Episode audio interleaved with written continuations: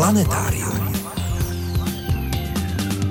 V první části přehledu letošních očekávaných událostí v oblasti kosmonautiky vám její popularizátor Dušan Majer prozradí, co všechno je nachystáno na úplný začátek roku. S paleontologem Martinem Košťákem budeme řešit záhadu hlubokomořských vampírovek, malých hlavonožců známých z fosilních nálezů i ze současných moří. Nabídneme vám krátký přehled zajímavostí, zalistujeme knihou měsíce ledna, o kterou si budete moci i zasoutěžit a uslyšíte první z příběhů s trojkou na konci. Posloucháte Planetárium, týdeník ze světa vědy a fantazie. Od mikrofonu vás zdraví a hezký poslech přejí Veronika Kindlová a Frederik Velinský.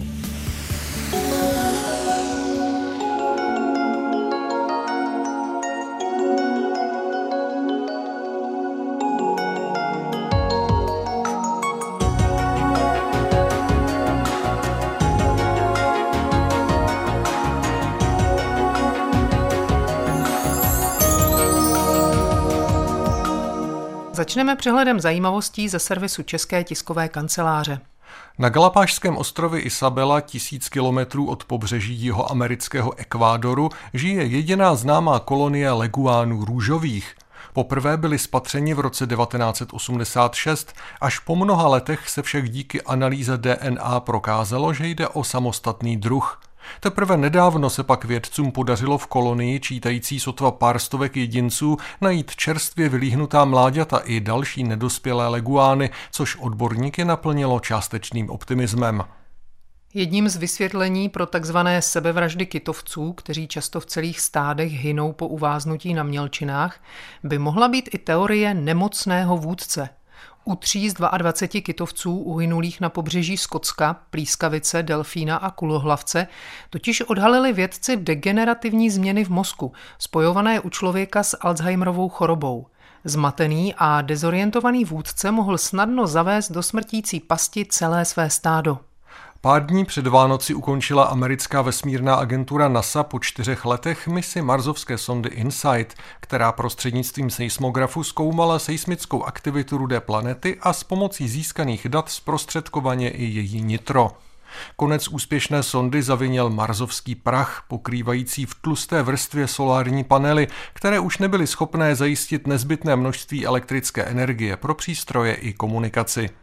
Dosud málo popsané procesy ve středních a vyšších vrstvách atmosféry naší planety by měla od roku 2027 zkoumat družice SOVA. Jejíž misi připravuje společnost OHB Checkspace ve spolupráci s dalšími českými společnostmi a vědci.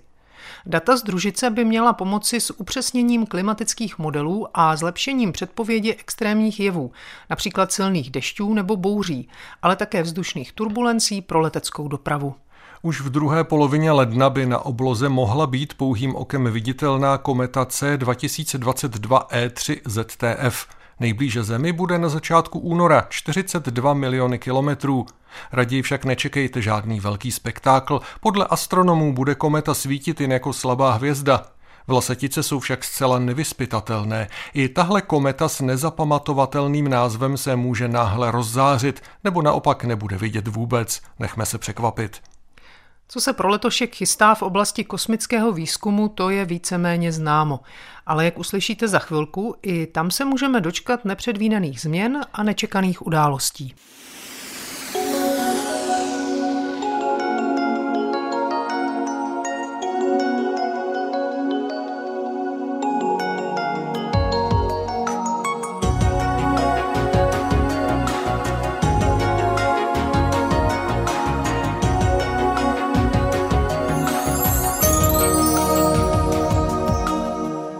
Co letošní rok přinese, to pochopitelně nikdo přesně neví.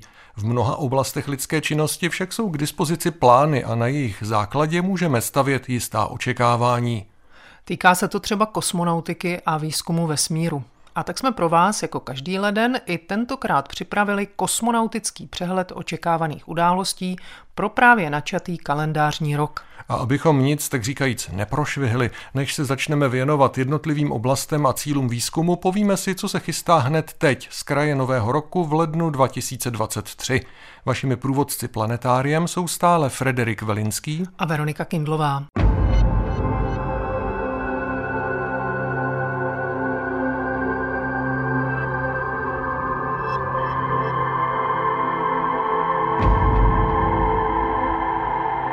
Leden 2023 bude skutečně nabitý zajímavými událostmi, říká popularizátor kosmonautiky Dušan Majer, šéf-redaktor zpravodajského portálu Cosmonautics.cz. Jeden start už máme dokonce za sebou. V úterý 3. ledna odstartovala raketa Falcon 9 společnosti SpaceX, která z floridské startovní rampy číslo 40 dopravila na oběžnou dráhu několik desítek malých družic z celého světa. Jsou tam družice ze Spojených států amerických, z Itálie, z Německa, Španělska, je tam třeba i družice ze Švédska, ale nás nejvíc zajímá česká družice BD-SAD-2. Tahle ta mise, na kterou letí ty desítky družic, se jmenuje Transporter 6 a realizuje se v rámci programu Transporter. Je to projekt, ve kterém se firma SpaceX snaží reagovat na rostoucí poptávku ze strany výrobců malých družic a nabízí jim tyto sdílené starty. Raketa Falcon 9 je poměrně silná a kdyby měla vynášet pouze jednu malou družici, tak by to pro toho výrobce té družice bylo moc drahé. Takže když těch družic malých letí několik desítek, tak je jednak optimálně využita nosnost té rakety a zároveň ti klienti si mezi sebe rozdělí náklady na start. Český zástupce družice BD SAD 2, jak už pravděpodobně posluchači poznali, když je v názvu dvojka, tak to znamená nějaké pokračování. A opravdu, když se podíváme do historie ani ne tak dávné, do roku 2022, tak eh, najdeme start družice BD SAD. A ta startovala taky na raketě Falcon 9, taky v rámci programu Transportér. Bohužel ta družice nefungovala dlouho. Ona jí pár týdnů po dopravě na oběžnou dráhu potkala závada z hlediska komunikace, Nakonec se určilo, že to bylo vinou závady v programu, který tu družici ovládal. Bohužel se to nedalo opravit na dálku. No a proto byla mise té první družice BD SAT ztracená. Ale nebyl to žádný velký problém, místo toho se vyslal do vesmíru náhradní exemplář BD-SAT-2. Ta družice je malá, má rozměry 10x10x10 cm, řadí se mezi takzvané CubeSaty, což jsou družice tvořené těmito, řekněme, základními kostkami, které je pak možné spojovat do větších celků. No a navzdory tomu, že je to malá družice, tak toho umí docela dost. A konkrétně se jedná o zkoušky nových technologií a certifikace těchto technologií, které by jednou mohly najít uplatnění v kosmickém prostoru. Kdybych měl být konkrétnější, tak řeknu, že firma BD Sensors, která stojí právě za družicí BDSAT, tak se zabývá tlakoměrnou technikou. Oni získali zakázky na uplatnění svých technologií v kosmickém průmyslu, že by česká firma mohla dodávat měřiče tlaku do obytného modulu pro chystanou kosmickou stanici, která má vyrůst na oběžné dráze kolem měsíce. Kosmická stanice Gateway se začne budovat někdy kolem roku 2025. V některém z dalších let tam má dorazit obytný modul. Právě v něm by tyto tlakoměrné senzory měly být. Jenomže k tomu, aby tam ty české senzory opravdu byly, tak je potřeba spousta certifikací, spousta zkoušek, spousta razítek. A je potřeba, aby ta technika měla za sebou už nějakou kosmickou historii ještě předtím, než tam budou ty systémy nainstalovány, tak aby se vědělo, jak eh, třeba ty senzory fungují v kosmickém prostoru. V prostředí mikrogravitace, střídání teplot, kosmického záření a tak dále. Právě družice BDSAT a BDSAT-2 mají tyto technologie otestovat v reálných podmínkách kosmického letu a prověřit, jestli opravdu si zaslouží tu certifikaci, kterou potřebují k tomu, aby mohli najít uplatnění na tom obytném modulu. Kromě toho firma BD Sensors plánuje i další uplatnění svých technologií na různých kosmických projektech. Kromě rakety Falcon 9, která vynesla do vesmíru mimo jiné i jednu českou družici, se v lednu chystá i množství dalších kosmických startů. Dušan Majer vybral ty nejzajímavější. Tak já bych zmínil třeba start malé rakety RS-1, což je nosič, který připravila společnost ABL Space Systems.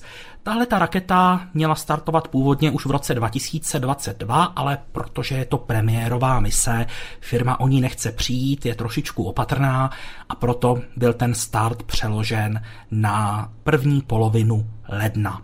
Tahle ta raketa by měla startovat z Aljašského kosmodromu na ostrově Kodiak a pokud dosáhne oběžné dráhy, tak to bude znamenat, že máme nového zástupce orbitálních nosných raket a je to takové potvrzení trendu, který nás provází v posledních letech a sice, že ty malé rakety s nosností třeba v řádu pár set kilogramů na nízkou běžnou dráhu opravdu rostou jako houby po dešti. Souvisí to s tím, že roste trh malých družic, které potřebují nějak se dostat na oběžnou dráhu a právě malé rakety, které cílí na malé náklady, jsou tím prostředkem, který budou malé družice využívat. A když bude hodně malých družic, tak budou potřebovat hodně nosných raket. Kromě toho nás také čeká start druhé nejsilnější rakety současnosti. 10. ledna by měl startovat Falcon Heavy, raketa od firmy SpaceX. V rámci téhleté mise má Falcon Heavy dopravit na téměř geostacionární dráhu dva náklady, které souvisí s americkými kosmickými silami. Jeden z těch nákladů má zajišťovat pro armádu komunikaci, to znamená nějakou šifrovanou komunikaci, chráněnou, aby nebyla snadno napadnutelná.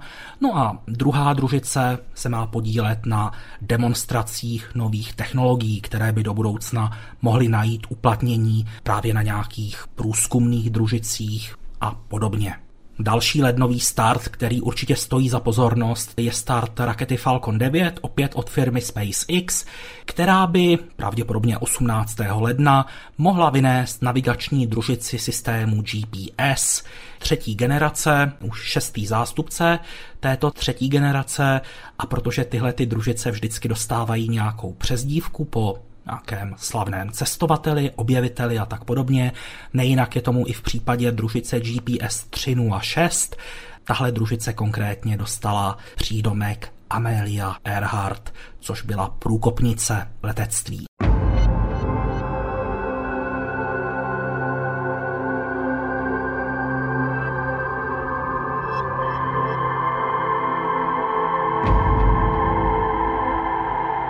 Z dalších očekávaných lednových startů vybral popularizátor kosmonautiky Dušan Majer ještě například očekávaný start malé rakety Electron. Ta vůbec poprvé poletí z nové rampy v americké Virginii. Ten start zase měl proběhnout na konci roku 2022, ale z důvodu silného výškového větru musel být přeložen o několik týdnů, tak doufejme, že to v lednu firmě Rocket Lab vyjde. Kromě toho samozřejmě bude pokračovat budování sítě Starlink od SpaceX. Firma Ilona Muska má naplánováno na leden hned několik startů svých raket Falcon 9 právě s těmito komunikačními družicemi. Měli bychom se dočkat i startu malé rakety Firefly Alpha, která dopraví na oběžnou dráhu zase několik malých družic, devět takzvaných CubeSatů, které budou mít různé úkoly, od demonstračních zkoušek nových technologií přes průzkum ionosféry, průzkum atmosféry až po vzdělávací účely. Na leden chystá start i Indie, Měla by to být eh, raketa GSLV MK2, která dopraví na geosynchronní oběžnou dráhu navigační družici svého regionálního systému.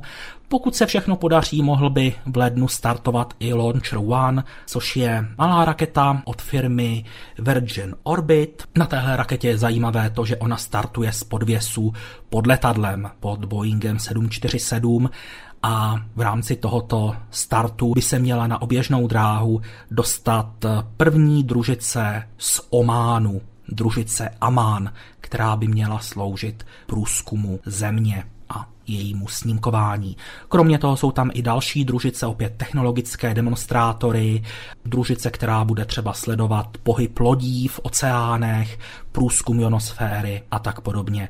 No a pokud se zadaří, tak by mohla odstartovat i jihokorejská raketa Nuri, která se dočká svého třetího celkového startu a na oběžnou dráhu země, na nízkooběžnou dráhu ve výšce pár set kilometrů by měla dopravit technologický demonstrátor družici NextSat 2. Zbylé dva plánované lednové starty jsou podle Dušana Majera s otazníkem, protože je pravděpodobné, že sklouznou do února, případně i do některého z dalších měsíců. Tím prvním je premiérový start malé rakety Terran 1 od společnosti Relativity Space, a tahle ta raketa je velice zajímavá tím, že ona využívá metodu 3D tisku k výrobě svých součástí. Ona je z velké části, prakticky z nějakých 80%, postavená právě metodou 3D tisku.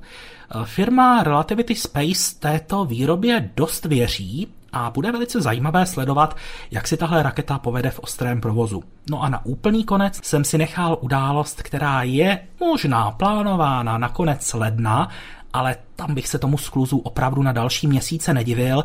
Je to samozřejmě dlouho odkládaná premiéra kosmické lodi Starship a nosné rakety Super Heavy od SpaceX, bude to první let na oběžnou dráhu v podání Starship. Připomeňme, že Starship zatím prováděla pouze skoky do výšky maximálně 12 kilometrů. Nosná raketa Super Heavy ještě neletěla. Připomínám, nosná raketa Super Heavy má 33 raketových motorů Raptor 2, které spalují kapalný kyslík, kapalný metán. Stejné pohonné látky používá právě i kosmická loď Starship. Pokud odstartuje, tak se stane nejvyšší a nejsilnější raketou v celé historii lidstva. Ta sestava Super Heavy Starship měří na výšku přes 120 metrů. To znamená, že je o víc než 10 metrů vyšší než legendární Saturn 5, který dostal Američany na měsíc. A zatímco Saturn se nám od té široké základny směrem nahoru zužoval, tak Super Heavy Starship ten devítimetrový průměr drží prakticky od základny až po naprostou špičku, kde se až teprve pár metrů pod vrcholem začíná zužovat. Ten systém má být do budoucna znovu použitelný a měl by umožnit opravdu levnou dopravu nákladů na oběžnou dráhu země.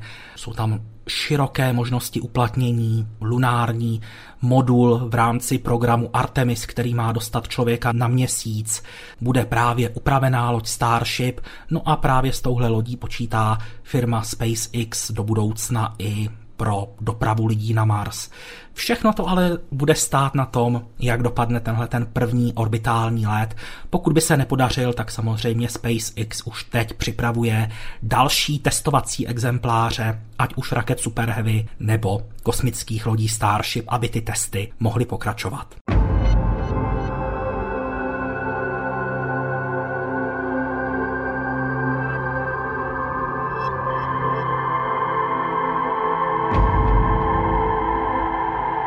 Průběhu ledna by také mělo padnout definitivní rozhodnutí v otázce dalšího postupu kolem kosmické lodi Soyuz MS-22, která je v současné době stále připojená k Mezinárodní vesmírné stanici. Není totiž jisté, jestli je dostatečně způsobila k návratu s lidskou posádkou na palubě. Co se vlastně stalo? V noci na 15. prosince došlo k mimořádné situaci, kdy se na jednom okruhu chladícího systému této kosmické lodi objevil únik, objevila se tam netěsnost a tou netěsností pak uniklo během následujících několika hodin do okolí prakticky veškeré chladící médium, které v tom okruhu cirkulovalo. To znamená, že kosmická loď Soyuz MS-22 přišla o jednu chladící větev a okamžitě teploty v kabině kosmické lodi začaly stoupat někam k 30 stupňům Celsia, což je přibližně dvojnásobek běžné úrovně. No a tehdy ještě posádka k chlazení využívala systémy segmentu stanice, ale jde o to, že v téhleté kosmické lodi se v březnu měli vracet tři muži. Dva rusové a jeden američan. Teď je potřeba vyhodnotit, jestli je ta kosmická loď schopná bezpečného návratu. Byla provedena měření, provádělo se focení, té kosmické lodi, ať už to prováděli sami kosmonauti přes okénka stanice nebo při výstupu do volného prostoru. Využili se také dva manipulátory, které na ISS jsou, jak evropský manipulátor ERA, tak kanadská eh, robotická ruka Canadarm 2. Pořídili se detailní fotografie, my už víme, že ten otvor má velikost jen asi 80 mm, takže opravdu droboučká dírka. Pravděpodobně to mohl způsobit nějaký úlomek kosmické tříště, který se trefil zrovna do nějakého smolného místa, bych tak řekl, anebo to klidně mohl být nějaký mikrometeoroid. Každopádně, teď je potřeba určit, zda je Soyuz MS-22 schopen bezpečného návratu. Pokud by se ukázalo, že ano, nemusíme nic řešit. Posádka do něj v průběhu března nastoupí a vrátí se tak, jak bylo plánováno. Pokud by ale pozemní experti uznali, že ta loď není schopná bezpečného návratu, tak by bylo potřeba vyslat náhradní kosmickou loď. K tomu startu by pravděpodobně došlo v polovině února. Došlo by v podstatě k urychlení příprav eh, startu kosmické lodi Soyuz MS-23, která měla podle původního plánu startovat v polovině března ale pokud by bylo potřeba, tak by se ISS poslala už v průběhu února, aby se právě v této kosmické lodi mohla posádka vrátit na Zemi. Právě tohleto rozhodnutí, zda bude tato záchraná mise potřeba, bude přijato v průběhu ledna, aby byl čas na to urychlení předstartovních příprav. Ta loď by startovala bez posádky, automaticky by se připojila k ISS a právě v ní by se ti tři muži, dva rusové a jeden američan, vrátili na Zemi, aby nemuseli použít ten poškozený Soyuz MS-22. Ale uvidí se, na základě analýzy, zda to vůbec bude potřeba. S Dušanem Majerem, popularizátorem kosmonautiky a šéfredaktorem zpravodajského portálu Cosmonautics.cz se sejdeme znovu za týden. Tentokrát bychom se měli věnovat dalšímu očekávanému dění na Mezinárodní vesmírné stanici a možná se podíváme i dál. Rok 2023 toho v oblasti kosmonautiky a výzkumu vesmíru nabídne víc než dost.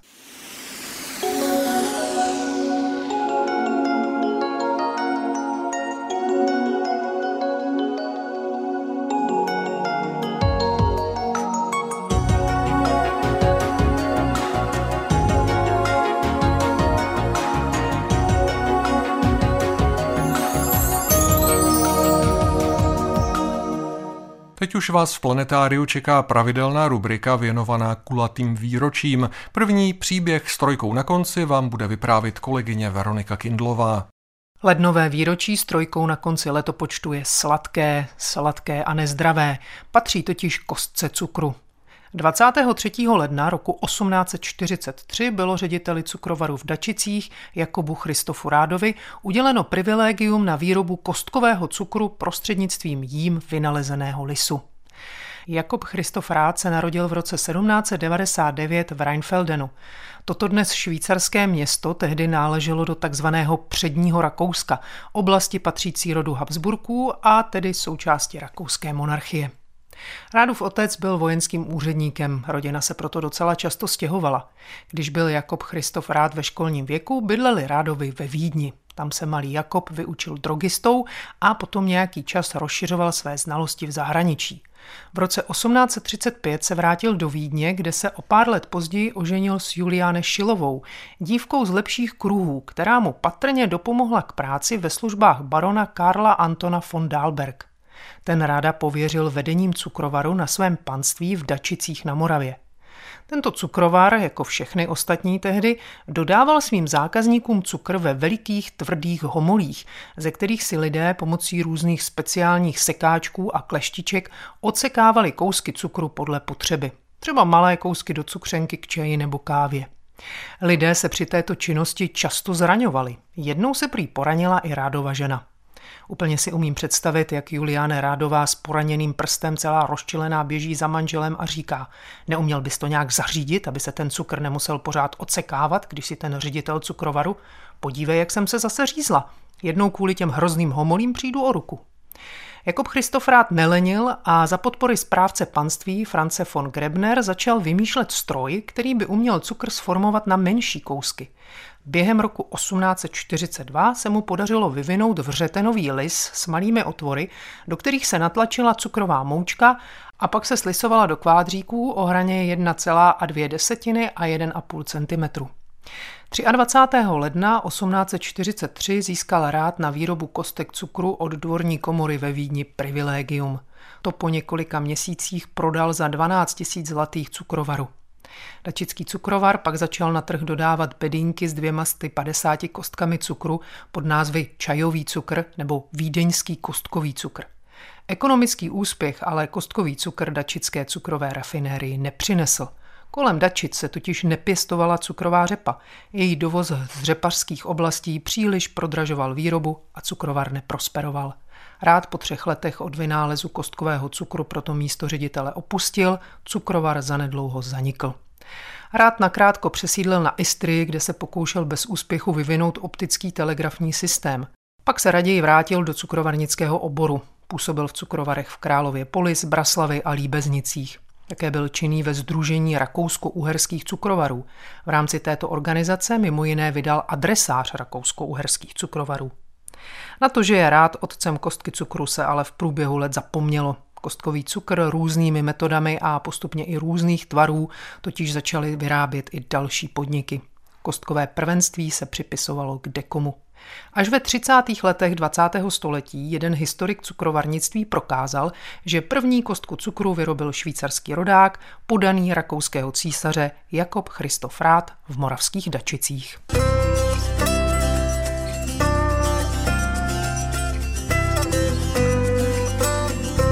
Texty pravidelných rubrik najdete v plném znění na našem webu. Rozhovory z pořadu se tam nacházejí také ve zvuku a částečně i v textovém přepisu.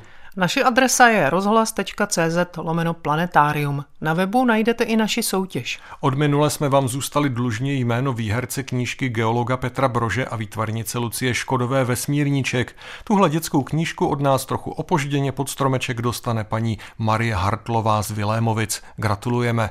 V lednu budeme hrát o knihu Michala Jareše Případ Clifton.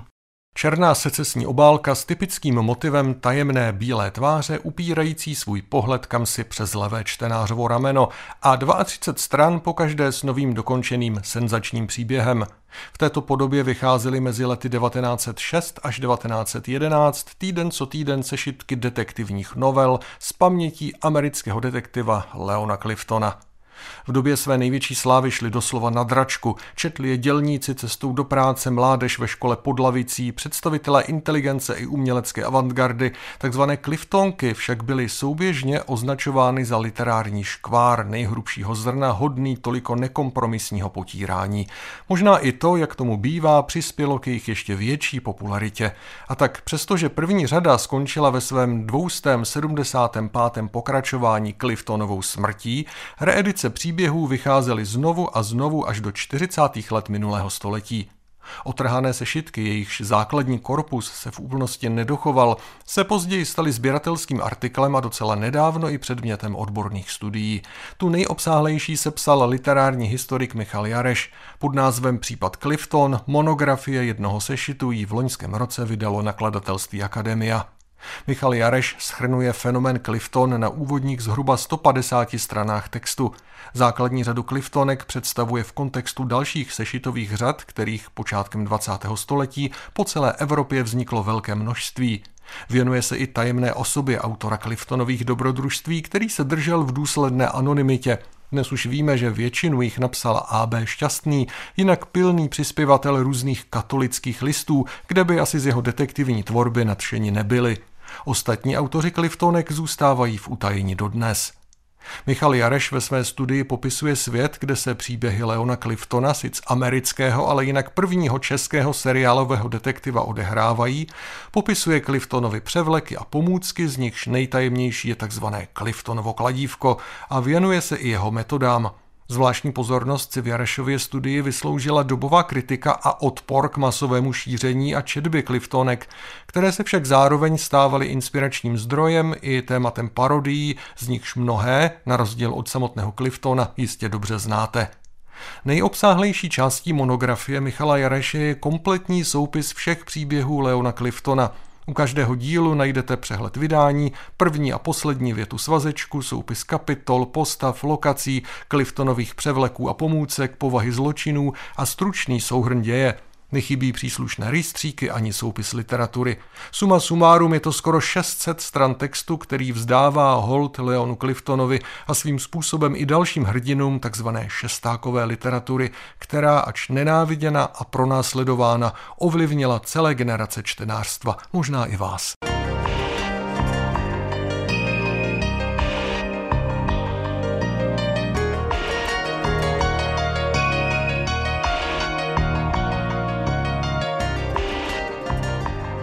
Knihu Michala Jareše Případ Clifton můžete získat, pokud správně zodpovíte naši soutěžní otázku. Mezi nejslavnější seriálové detektivy přelomu 19. a 20. století patří určitě Nick Carter.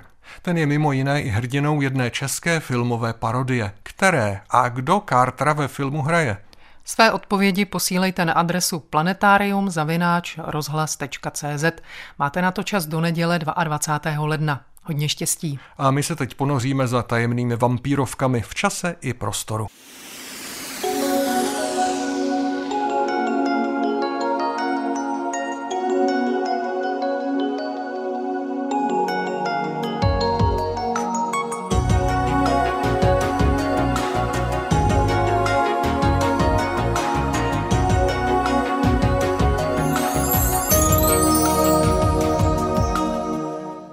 Vampírovka hlubiná, latinsky Vampiroteutis infernalis, patří k nejpozoruhodnějším živoucím fosíliím naší planety. Dávno před rokem 1903, kdy byl tento malý hlubokomořský hlavonožec objeven a vědecky popsán, znali paleontologové vampírovky ve skamenělé podobě z fosilního záznamu. Nejmladší z nich však byla 120 milionů let stará.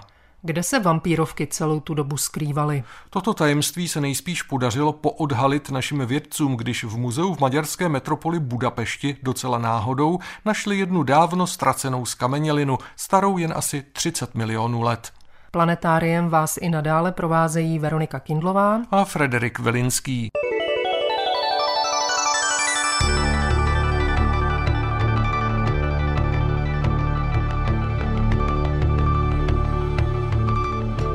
Dnešní vampírovky mají včetně chapadel na délku nějakých 15 až 30 cm.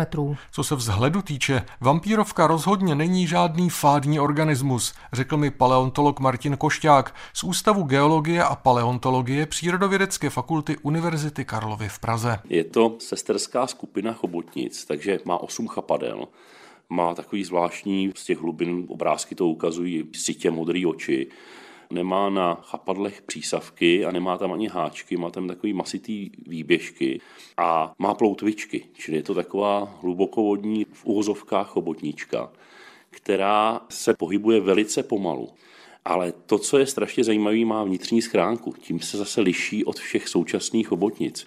Ona má výstuhu hřbetu nebo hřbetní části v podobě takové destičky, která je většinou organického původu, nějaký chytinózní materiál a tenhle z té výstuze říkáme gladius. A to je zase něco, co mají jiné skupiny. Kalmaři, krakatice. A právě proto tahle vampírovka zamotala hlavu spoustě zoologům. Na jednu stranu to vypadá jako chobotnice trochu a na druhou stranu to vypadá trochu jako kalmar. Čili tam se protnuly některé znaky obou skupin. A nějakým způsobem se teda zoologové shodli potom s paleontologi, kteří tyhle záznamy těch vnitřních schránek měli už dávno, dávno předtím ta vampírovka v podstatě zmizela někdy ve spodní křídi a pak se objevila až teda jako současná. Ona žije v strašně zajímavém prostředí, ve kterém nežije téměř nic, nebo my si myslíme, že tam něco žije, ale je toho poměrně málo. Je to prostředí anoxické, čili bez většího množství rozpuštěného kyslíku. Ale tohle prostředí v oceánech je poměrně rozšířené, proto ty vampírovky, když se loví nebo když se zkoumá hlubší partie oceánu a tahají se vzorky tady z té části, tak ty vampírovky tam často uváznou. Mají skutečně obrovské rozšíření a ukazuje se, že ten sloupec vody, která je ochuzená o ten kyslík, Takže je to poměrně velký ekosystém v současných oceánech. Kromě té vampírovky tam žijí ještě někteří drobní korýši, některé ryby, které jsou adaptované, ale jinak je to velice chudé. Pro tu vampírovku je to neuvěřitelně výhodné.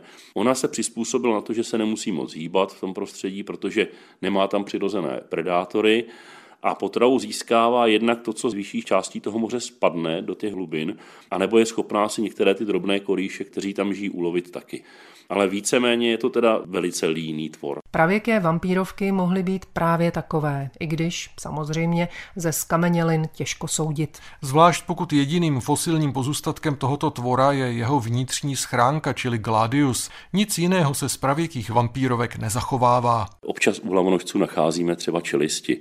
I to jsou poměrně vzácné věci v některých skupin hlavonožců, které jsou příbuzný těm současným.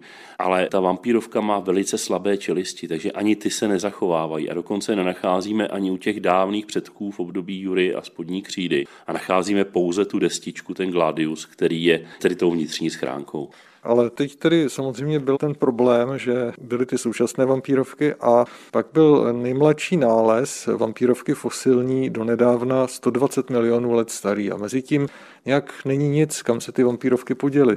No tak to je něco, co nás strašně zaujalo. No a když jsme potom se pídili, tak jsme vlastně přišli na to, že ty jejich předci už od spodní jury, to znamená 180 milionů let zpátky, se pohybovali v blízkosti, neli v tomhle tom prostředí, které je typické pro tu současnou. Čili žili v anoxických podmínkách, to znamená zase minimální tlak ze strany predátorů. Ale ty anoxické podmínky se vyskytovaly i v mělkých vodách. Čili původně to byly relativně mělkovodní organismy, ale už od toho samého počátku koketují s tou anoxí. My víme, že těch anoxických událostí je během druhohor poměrně hodně. A při té poslední, které máme záznam, to je spodnokřídová anoxická událost, to je těch 120 milionů let zpátky, je máme naposledy. Pak se nám ty anoxické události znovu objevují, ale ty vampírovky už tom nejsou. A to bylo něco, co nás přimělo na to, že vlastně už někdy na pomezí té spodní svrchní křídy se stoupit do těch hlubších částí, protože přeci jenom na těch šelfech už byla velká konkurence i ze strany nových forem obratlovců, jako jsou moderní žraloci, rejnoci a tak dále. A přesto, že teda by měla být v těch anoxických podmínkách, kde by byla jakoby chráněna, tak je tam nemáme. A najednou se nám vynoří prostě jako ze tmy ten 30 milionů let starý záznam z toho Maďarska. A ten byl tak zajímavý, že jsme ho podrobili důkladné analýze a v podstatě jsme se shodli na tom, že už před těmi 30 miliony lety ty vampírovky jsou ve velkých hloubkách. No, ten nález z Maďarska má i takovou zajímavou současnou historii, řekněme moderní. Je to takový smutný příběh se šťastným koncem, řekněme. Ten nález byl popsán ve 40. letech vynikajícím maďarským paleontologem Krecojem, který je znám i mezi vertebrátní paleontologií a tohle to ukazuje, že on byl naprosto všestranný, v podstatě geniální polyhistor v rámci paleontologie a ten Gladius, který on objevil, tak ho zařadil ne mezi sépie, ale mezi krakatice a další, protože právě ten Gladius má některé podoby. On to publikoval, existují fotografie a ten nález se potom ztratil v roce 56 při těch smutných událostech, při potlačení povstání v Budapešti. No a pak se vlastně ten záznam už nikdy, nikdy neobjevil a revize, které vlastně pracovaly s tímto nálezem, tak ho zařazovali jednou mezi sépy, jednou mezi krakatice. No a když jsme se dostali do Budapešského muzea chtěli jsme zkoumat předky sépí, tak vyplaval tenhle ten nález v jedné krabici a bylo to teda fantastický. Prostě najít něco, co je považované za dávno ztracené a zničené a teď to máte v ruce, tak je to samozřejmě hezký zážitek.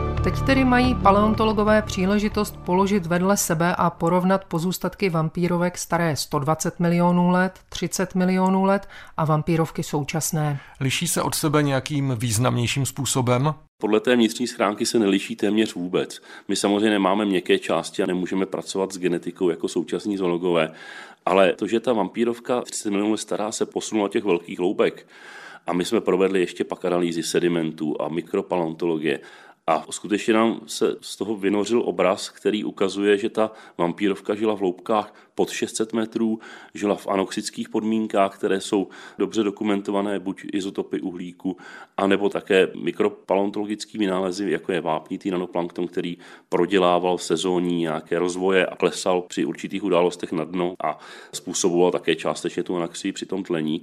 Takže jsme vlastně zjistili, že tedy nejenom, že se neliší e, morfologicky, tedy stavbou té vnitřní schránky, ale ona se vůbec neliší ani tím způsobem života od té současné. To znamená, že se vám vlastně podařilo jakoby odpovědět na tu otázku, kam se schovali. Schovali se do větších hloubek, ale možná, že si někdo položí dotaz, jak to, že se právě z těch větších hloubek nedochovávají ty fosílie tolik. Jednak ty sedimenty, které ukazují eh, anoxie ve velkých hloubkách, nejsou zas tak rozšířené. Většinou lužiny, které máme na kontinentech, jsou mělkých šelfových moří. A ty hlubokovodní sedimenty patří k poměrně velkým zácnostem. A pokud jsou zachované, tak my v nich nenacházíme téměř nic. I tenhle ten nález, který je z toho oligocenu maďarské, je svým způsobem zázrak, protože je to jediný exemplář a víceméně je to tedy z oblasti, která byla kdysi poměrně intenzivně těžená, protože tam byla celá řada cihelen, které dodávaly materiál do stavebního průmyslu kolem té Budapešti. Ale v podstatě se dá říct, že z těch velkých hloubek hlubokovodních organismů jako takových se nám v tom fosilním záznamu zachovává strašně málo to je zase právě to, co se vracíme zpátky. Ono, kdyby přežívali v těch anoxích, v těch mělkých mořích, po té spodní křídě, tak bychom asi nějaké nálezy měli. Ale vzhledem k tomu, že už těch 30 milionů let existují v těch velkých hloubkách, tak jsme si to nějak propojili, že vlastně někdy už během křídy se musí do těch velkých hloubek dostat. Mimo jiné i proto, že na konci křídy vlastně ten ekosystém postihla obrovská katastrofa, která se nevyhnula ani oceánům ale přežili ty hlubokovodnější příšerky, které tady máme do dneška. A to je něco, co nás trošku navádí k tomu, že vlastně oni už před koncem křídy, před koncem druhohor se do těch hloubek dostali a to jim umožnilo přežít i tu ekologickou katastrofu na konci druhohor. Připomeňme, že k oné katastrofě spojované s dopadem planetky do oblasti dnešního Mexického zálivu došlo před 66 miliony lety. Svědky oné události byly i vampírovky, navzdory svému jménu zcela neškodní malí hlubinní hlavonožci, u kterých jsme si povídali s Martinem Košťákem z Ústavu geologie a paleontologie Přírodovědecké fakulty Univerzity Karlovy v Praze. A to je všechno. Na závěr tu ještě máme pozvánku na první letošní přátelské setkání s vědou Café Nobel, pořádané Ústeckou univerzitou ve spolupráci s naším magazínem. Ve čtvrtek 12. ledna se v muzeu města Ústí nad Labem zastaví známý egyptolog Miroslav Barta s přednáškou o hrobce faraona Tutanchamona a tajemstvích, která dodnes skrývá. Začátek je v 17 hodin, ale raději si předem rezervujte místo. V planetáriu se uslyšíme zase za týden. Loučí se s vámi a krásný zbytek víkendu vám přejí Frederik Velinský a Veronika Kindlová. Naslyšenou. Planetárium. Planetárium, magazín ze světa vědy a fantazie, přináší každý týden rozhovory s odborníky či popularizátory vědy, nabízí aktuality, pravidelné rubriky a také soutěž o zajímavé publikace. V podobě zvukové či psané nás najdete i na internetu rozhlas.cz lomeno planetárium. Vydejte se s námi za poznáním.